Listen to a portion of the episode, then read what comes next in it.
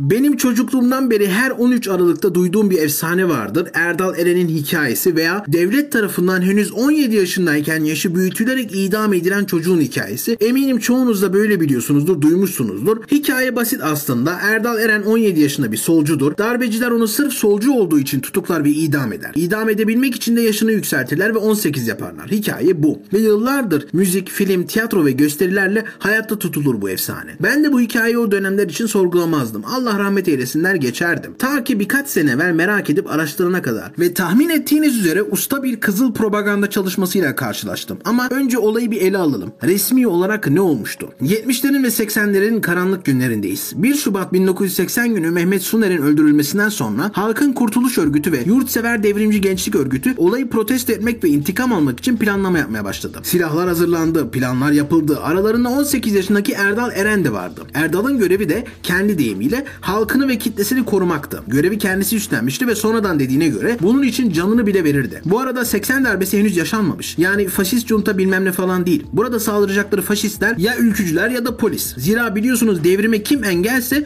o faşist veriyor. Plan şöyledir. Ankara'nın Ayrancı mahallesindeki Hoşdere Caddesi'nde gösteri yürüyüşü yapılacak. Fakat silahlı gruplar ana eylemde olmayacak. Onlar sol ve sağ taraftaki sokaklarda bekleyecekler. Faşistler gelince ki genelde öyle oluyordu. Karşı protestolar oluyordu hemen. Faşistler gelince geriye çekilecekler. Peşlerinden gelmeleri sağlanacak. Sonra da silahlı gruplar kıskaç şeklinde sol ve sağdan akın akın gelerek ateş açacaklar. Bunlara fazla şaşırmayın zira o günlerde her gün onlarca insan ölüyordu. Alışılmış yani artık. Bir sınır aşılmış. Hazırlıklar tamamlanmış. Bu şekilde hazırlıklar tamamlanır. 2 Şubat 1980'de planlanan eylem için Hoşdere Caddesi'nde toplanılır. Saldırının işareti bir slogandır. Bu slogan duyulunca silahlı gruplar olaya dahil olacak. Slogan atılınca ara sokaklardan gelen devrimci militanlar bellerinde silahlarıyla bir anda 1500 kişi olurlar. Ardından militanlar silahları ateşlemeye başlar. Fakat beklenmeyen bir şey olur. Asteğmen Murat Kılıç komutasındaki 12 kişilik askeri tim ile olay yerine gelir. Askerler bölgeye varır varmaz silahlı grubu dağıtmak için havaya ateş açarlar. Bunun üzerine eylemciler sağ sola kaçmaya başlarlar. Askerlere verilen emir özellikle silahlı olanları toplamak. Zira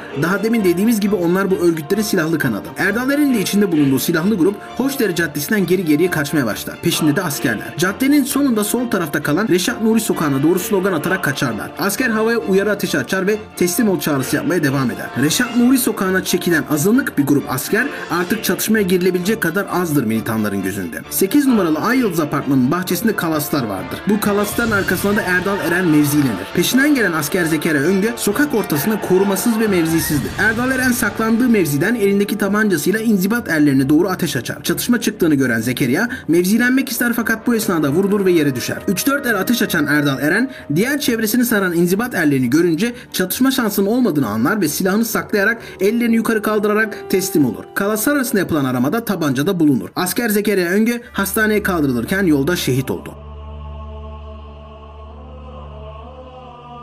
O sırada askerlere ateş açtıkları gerekçesiyle 24 kişi gözaltına alınır. Erdal Eren de askeri kurşun sıkan militanlardan biridir ve tutuklandığında kimliği 18 yaşındadır. Haberlere ve gazetelere de yansıyordu bunlar elbette. Öyle ki 7 Şubat 1980'de Uğur Mumcu susmayalım diye bir köşe yazısı kaleme aldı. Mumcu Zekeriya Öngen'in öldürülmesine üzüldüğünü yazıyordu. Sinan Suner'in yakınları nasıl gözyaşı içindelerse olaydan iki gün sonra bu cinayeti protesto etmek için toplanan bir grubun içinden atılan kurşunla öldürülen inzibat eri Zekeriya Öngen'in ana ve babası da gözyaşlar içinde. Bağırlarına taş basıyorlar. Akıtılan kanı bir başkasının kanı ile temizleme olanak yoktur. Hele hele akıtılan kan yoksul bir inzibat erinin kanıysa. Şiddet olayları gitgide artıyordur. Erdal Eren'in kişisel hikayesi bu noktada kimsenin umurunda değildir. Henüz. 11 Şubat 1980'de bir yazısında Mumcu, sol tanrısı terör eylemlerini kınadığı bir yazıda yeniden Zekeriya Öngö'yü hatırlattı. Daha önce de Ankara'da bir inzibat erimiz şehit edildi. Bütün bunlar terörizmin yeni bir aşamada olduğunun kanıtlayıcı örnekleridir. Bu saldırı ve cinayetler devrimcilik, solculuk, ilericilik gibi etiketler altında yapılıyorsa bunları en ağır biçimde kınamak ilerici basın olarak bizim görevimizdir. Yoksul bekçilere, inzibat erlerine, devlet polisine, jandarmasına kurşun sıkmak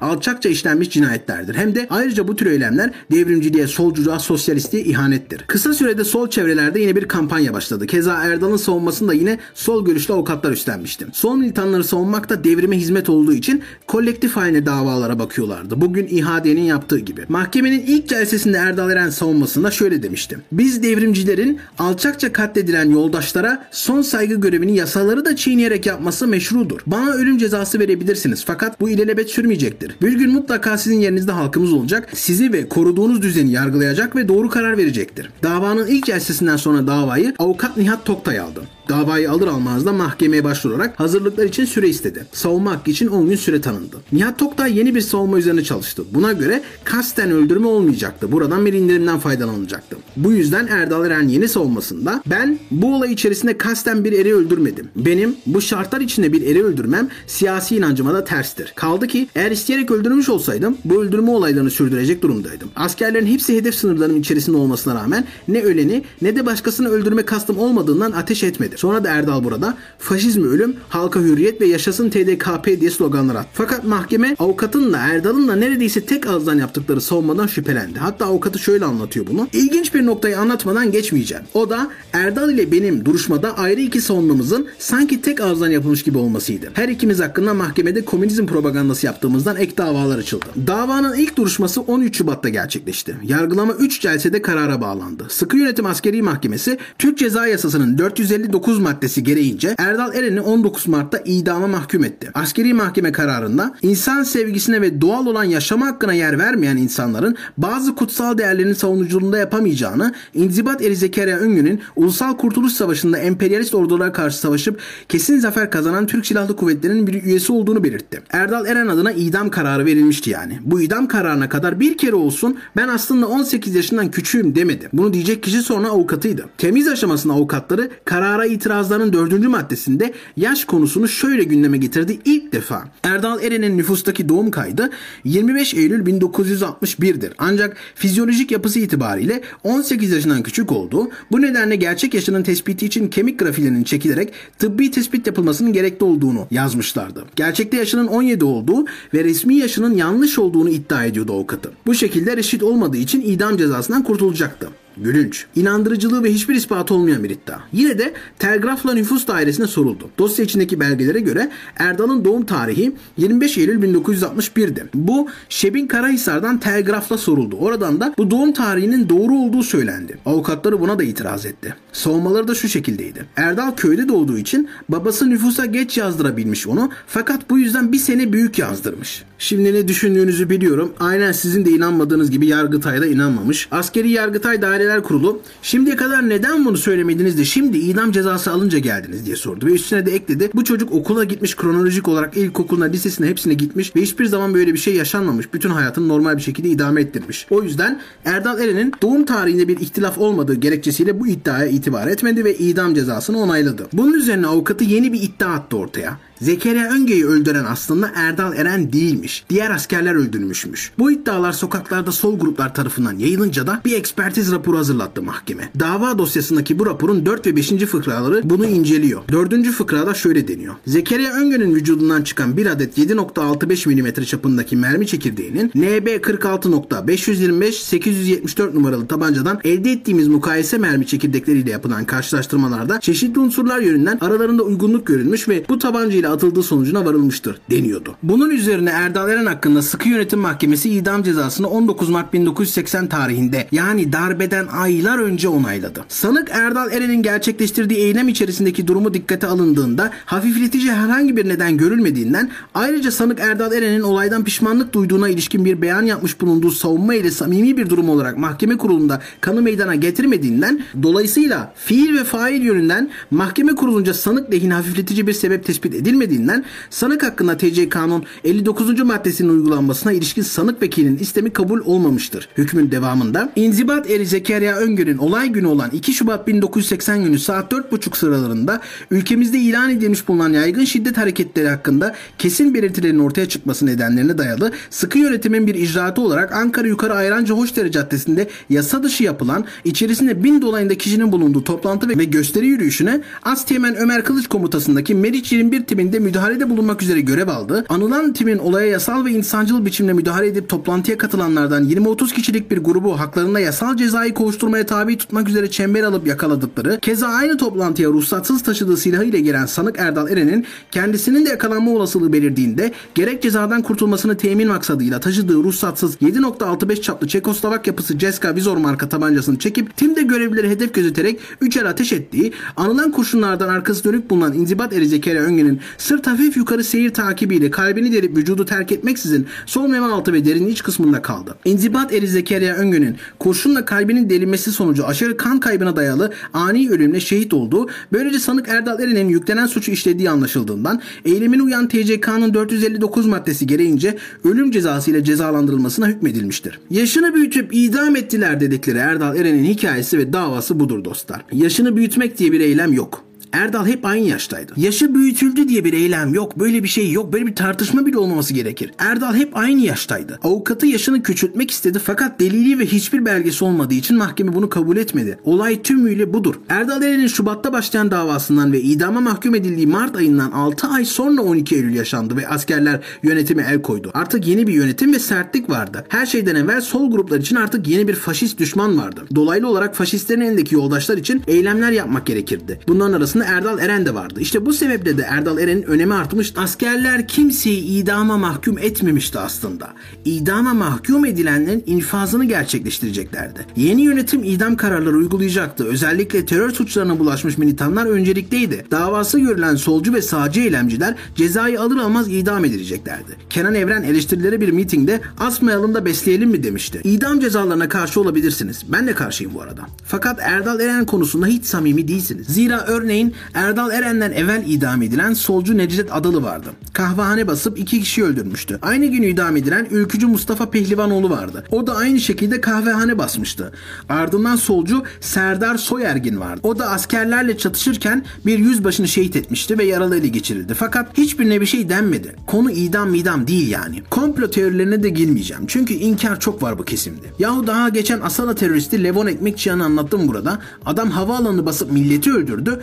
Mahkemede pişmanım dedi itiraf etti falan zaten görülmüş yani yaparken kamera kayıtları falan var. İhade çıkmış diyor ki yok ya bunlar yalan iftira bunlar. Ya polis yapmışsa. Ve benim incelediğim bütün olaylarda böyle bu. Sürekli bir inkar var. Yani düşün abi adam evine geliyor. Gözünün önünde ananı babanı kardeşini karını çoluğunu çocuğunu öldürüyor. Sonra polis geliyor tutukluyor bunu. Sen anlatıyorsun işte sinir içinde olanları. Adam diyor ki ben yapmadım bunu. Nasıl yapmadın lan? Sen yaptın ya bunu gözümle gördüm. Aha cesetler. Yo bunlar iftira. Devrimci olduğum için komplo. Lan delirtme beni sen öldürdün ya bunları. Yo senin baban benim silahımı elimden aldı. Kendi kafasına sıkıp intihar etti. Sonra silah yere düştü. Düşerken tetiklendi ve tek kurşunla kazayla diğerlerini öldürdü. Anladınız yani bu tartışmanın bir sonu yok bunlarla. Bu arada böyle komplo teorilerine bir şey demiyorum. Aptalca fakat yasak değil yapılabilir. Ama sen çıkıp da olmayan bir şey oldu dersen bu bariz yalandır. Erdal Eren'in yaşı falan büyütülmedi. Böyle bir olay yok. Sen yaşını küçültmek istedin. izin verilmedi. Bu kadar. Bu. Hatta idam cezasından sonra Erdal Eren'in babası Ahmet Eren son çare olarak 21 Kasım 1980'de Devlet Başkanı Orgeneral Kenan Evren'e mektup yazdı. Bu mektupta Erdal'ın olay esnasında 18 yaşında olduğunu söylüyor adam. Oğlum Erdal Eren henüz meslek lisesi öğrencisiyken kötü ve art niyetli kişilerin kurbanı olarak bir felaketin içine düşürüldü ve sonunda idam cezasına mahkum oldu. Olayı evimi aramak için gelen sivil polisler oğlum bir eri vurdu. Cezası idam diyerek duyurdular. Keşke oğlum vurulsaydı da asker katili olmasaydı dedim. Sonradan olayı evlerinden izleyen vatandaşlardan bazıları eri vuranı gördüklerini ve sanık olarak televizyondan gösterilerin boşuna suçlandığını, başka bir vatandaş da bir şahsın çöp bidonundan bir tabanca çıkararak Erdal'a verdiğini, bu surette de fiilin Erdal'a yüklendiğini söyledi. Suçun işlendiği zaman oğlum 18 yaşına gireli 3 ay olmuştu. İşlediği varsayılan suç eğer 3 ay önce vuku bulmuş olsaydı yapılacak indirimden de yararlanacaktı. Burada babası açıkça Erdal'ın 18'inde olduğunu söylediği gibi kötü niyetli kişiler dediği sol grupların silahı Erdal'a verip suçu üzerine yıktıklarını söylüyor babası. Yani ortada yaş falan da yok. İşin resmi kısmı bu. Peki ama neden Erdal Eren mitolojikleştirildi? Savaş Ay'ın fotoğrafıyla oldu bu. Mamak cezaevinin imajı için askerler Emin Çölaşan'ı çağırıp buranın haberini yap derler. İnsanlar görsünler. İşte karıştır barıştır diye bir projeleri var bunların. Solcu ve sağcıları aynı koğuşlara koyup bu 80 darbesi önce yaşanan bu çatışmaları nasıl bitirdiklerini gösterecek askerler güya. Bu esnada Çölaşan ve Savaş Ay birkaç saniyeliğine Erdal Eren'i görürler. İdam edilmesine 16 saat vardır. Bu olay hep böyle röportaj diye anlatılırdı ama aslında 2-3 cümlenin geçtiği bir karşılaşmaymış bu. Ben de bir röportaj sanardım. Burada Erdal Eren, Savaş Ay ve Emin Çölaşan'a avukatıyla görüştürülmediğini, 18 yaşın altında olmasına rağmen idam edilmek istendiğini, kendisini ibret olsun diye asacaklarını ve ölümden korkmadığını söyledi. Yani aslında avukatın Nihat'ın etkisinde kaldığı buradan belli oluyor. Erdal'ın ifadeleri tamamen değişmiş çünkü. İşte burada Savaş Ay bir fotoğraf çeker. İki gazeteci de pek umursamaz ve görevine devam ederler. İşte diğerlerine, diğer koğuşları ziyaret ederler. Doğu Perinçek falan da var. Ardından eversi gün Milliyet Mamak cezaevinde manşetli sayıda da buna değinilmez aslında. Erdal Eren'in hikayesi pek meşhur değildir. Fakat fotoğraf sonra yayılır. Yaşı yaşı büyütülüp idam edilen solcu çocuğun hikayesi kapsamıyla da patlar. Son bakış diye meşhur olur. Sezen Aksu da şarkısını yapar. Daha nice şarkılar yapılır, şiirler yazılır, kitaplar kalem alınır. Hepsi kocaman bir yalan üzerine. Ardından Kenan Evren'in sözleri de bu hikayeye uydurulur. Kenan Evren'in 32. günde söylediği ilk idam kararı geldi önümüze ve dedik ki sağcı solcu yok. Mümkünse bir sağcı bir solcu, iki sağcı iki solcu neyse kaç tane çıkmışsa ikisini beraber yapalım. Sonra demesinler ki bize bu gelen yönetim efendim sağı tutuyor solu tutuyor gibi. Töhmet altında kalmayalım. Üzülüyoruz tabii. Bir insanı idam etmek kolay değil. Fakat o idam ettiğimiz kişi belki 15-20 kişinin hayatına son vermiş. Öyle kimseler geliyor önümüze. Onun için kılımızı kıpırdamadan bunu yapıyorduk. Evrenin kastettiği bir sağcı bir solcu örneği daha demin gösterdiğim Necdet Adalı ve Mustafa Pehlivanoğlu gibi. Fakat bu bağlamdan koparılıp sanki Erdal Eren için söylenmiş gibi anlatıldı hep. Hani öyle büyüdü ki bu yalan yıllar içinde önü alınamaz bir hale geldi artık. Bu sol mitolojisidir bu arada. Sürekli efsanevi anlatımla hikayeler ve kahramanlar güçlendirilir. Böylelikle geride kalanların devrimi inancı tazelenir. Hatta avukat Nihat Oktay bile kendini nasıl kaptırmışsa şöyle anlatıyor geçen sene verdiği röportajda. İnfaz öncesi odaya getirdiklerinde üzerinde sarı kabanı vardı. Bize hoş geldiniz diyen Erdal'la öpüşürken yüzündeki sarı tüyler dikkatimi çekti. Sakalı bile yoktu daha çocukta. Hadi eyvallah dedi bize gülerek ve idam sehpasına metin adımlarla yürüdü. Biz de onunla birlikte çıktık. Bir masa, masanın üzerine sehpa var. İp sallanıyor. Onun üzerine çıktı. Bu arada bir baktım ki karar veren yargıç yok. Hüküm veren yargıçın bir tanesinin orada olması lazım oysa yasa gereği. Bir dakika bekleyin yargıç yok dedim. Gittim baktım ki adam içeride tir tir titriyor. Gel bakalım hemşerim bunun hesabını soracağız deyip yakasına yapışıp getirdim hakimi. Palavra tabii ki de. 12 Eylül dönemi askeri hakimi yaka paça tutup sürüklüyormuş genç komünist bir avukat. 40 senedir de anlatmamış bunu ama şimdi gelmiş aklına. Tabii palavra bunlar ama sembolizm önemli. Tir tir titreyen hakim yargıyı temsil ediyor. Genç korkusuz komüniste devrimi. Yakasından sürüklüyor tutup böyle. Tabi lazım böyle hikayeler. Başka nasıl etkileyeceksin halk evlerindeki çocukları? Nasıl göndereceksin Suriye devrimi üniversite öğrencilerini? Onlar da askerle çatışmaya girince büyüklerini örnek almaları gerekir tabii. Genç ölüm önemli bu arada. Asla yaşlanmayan devrimin ikonları, efsaneleri onlar.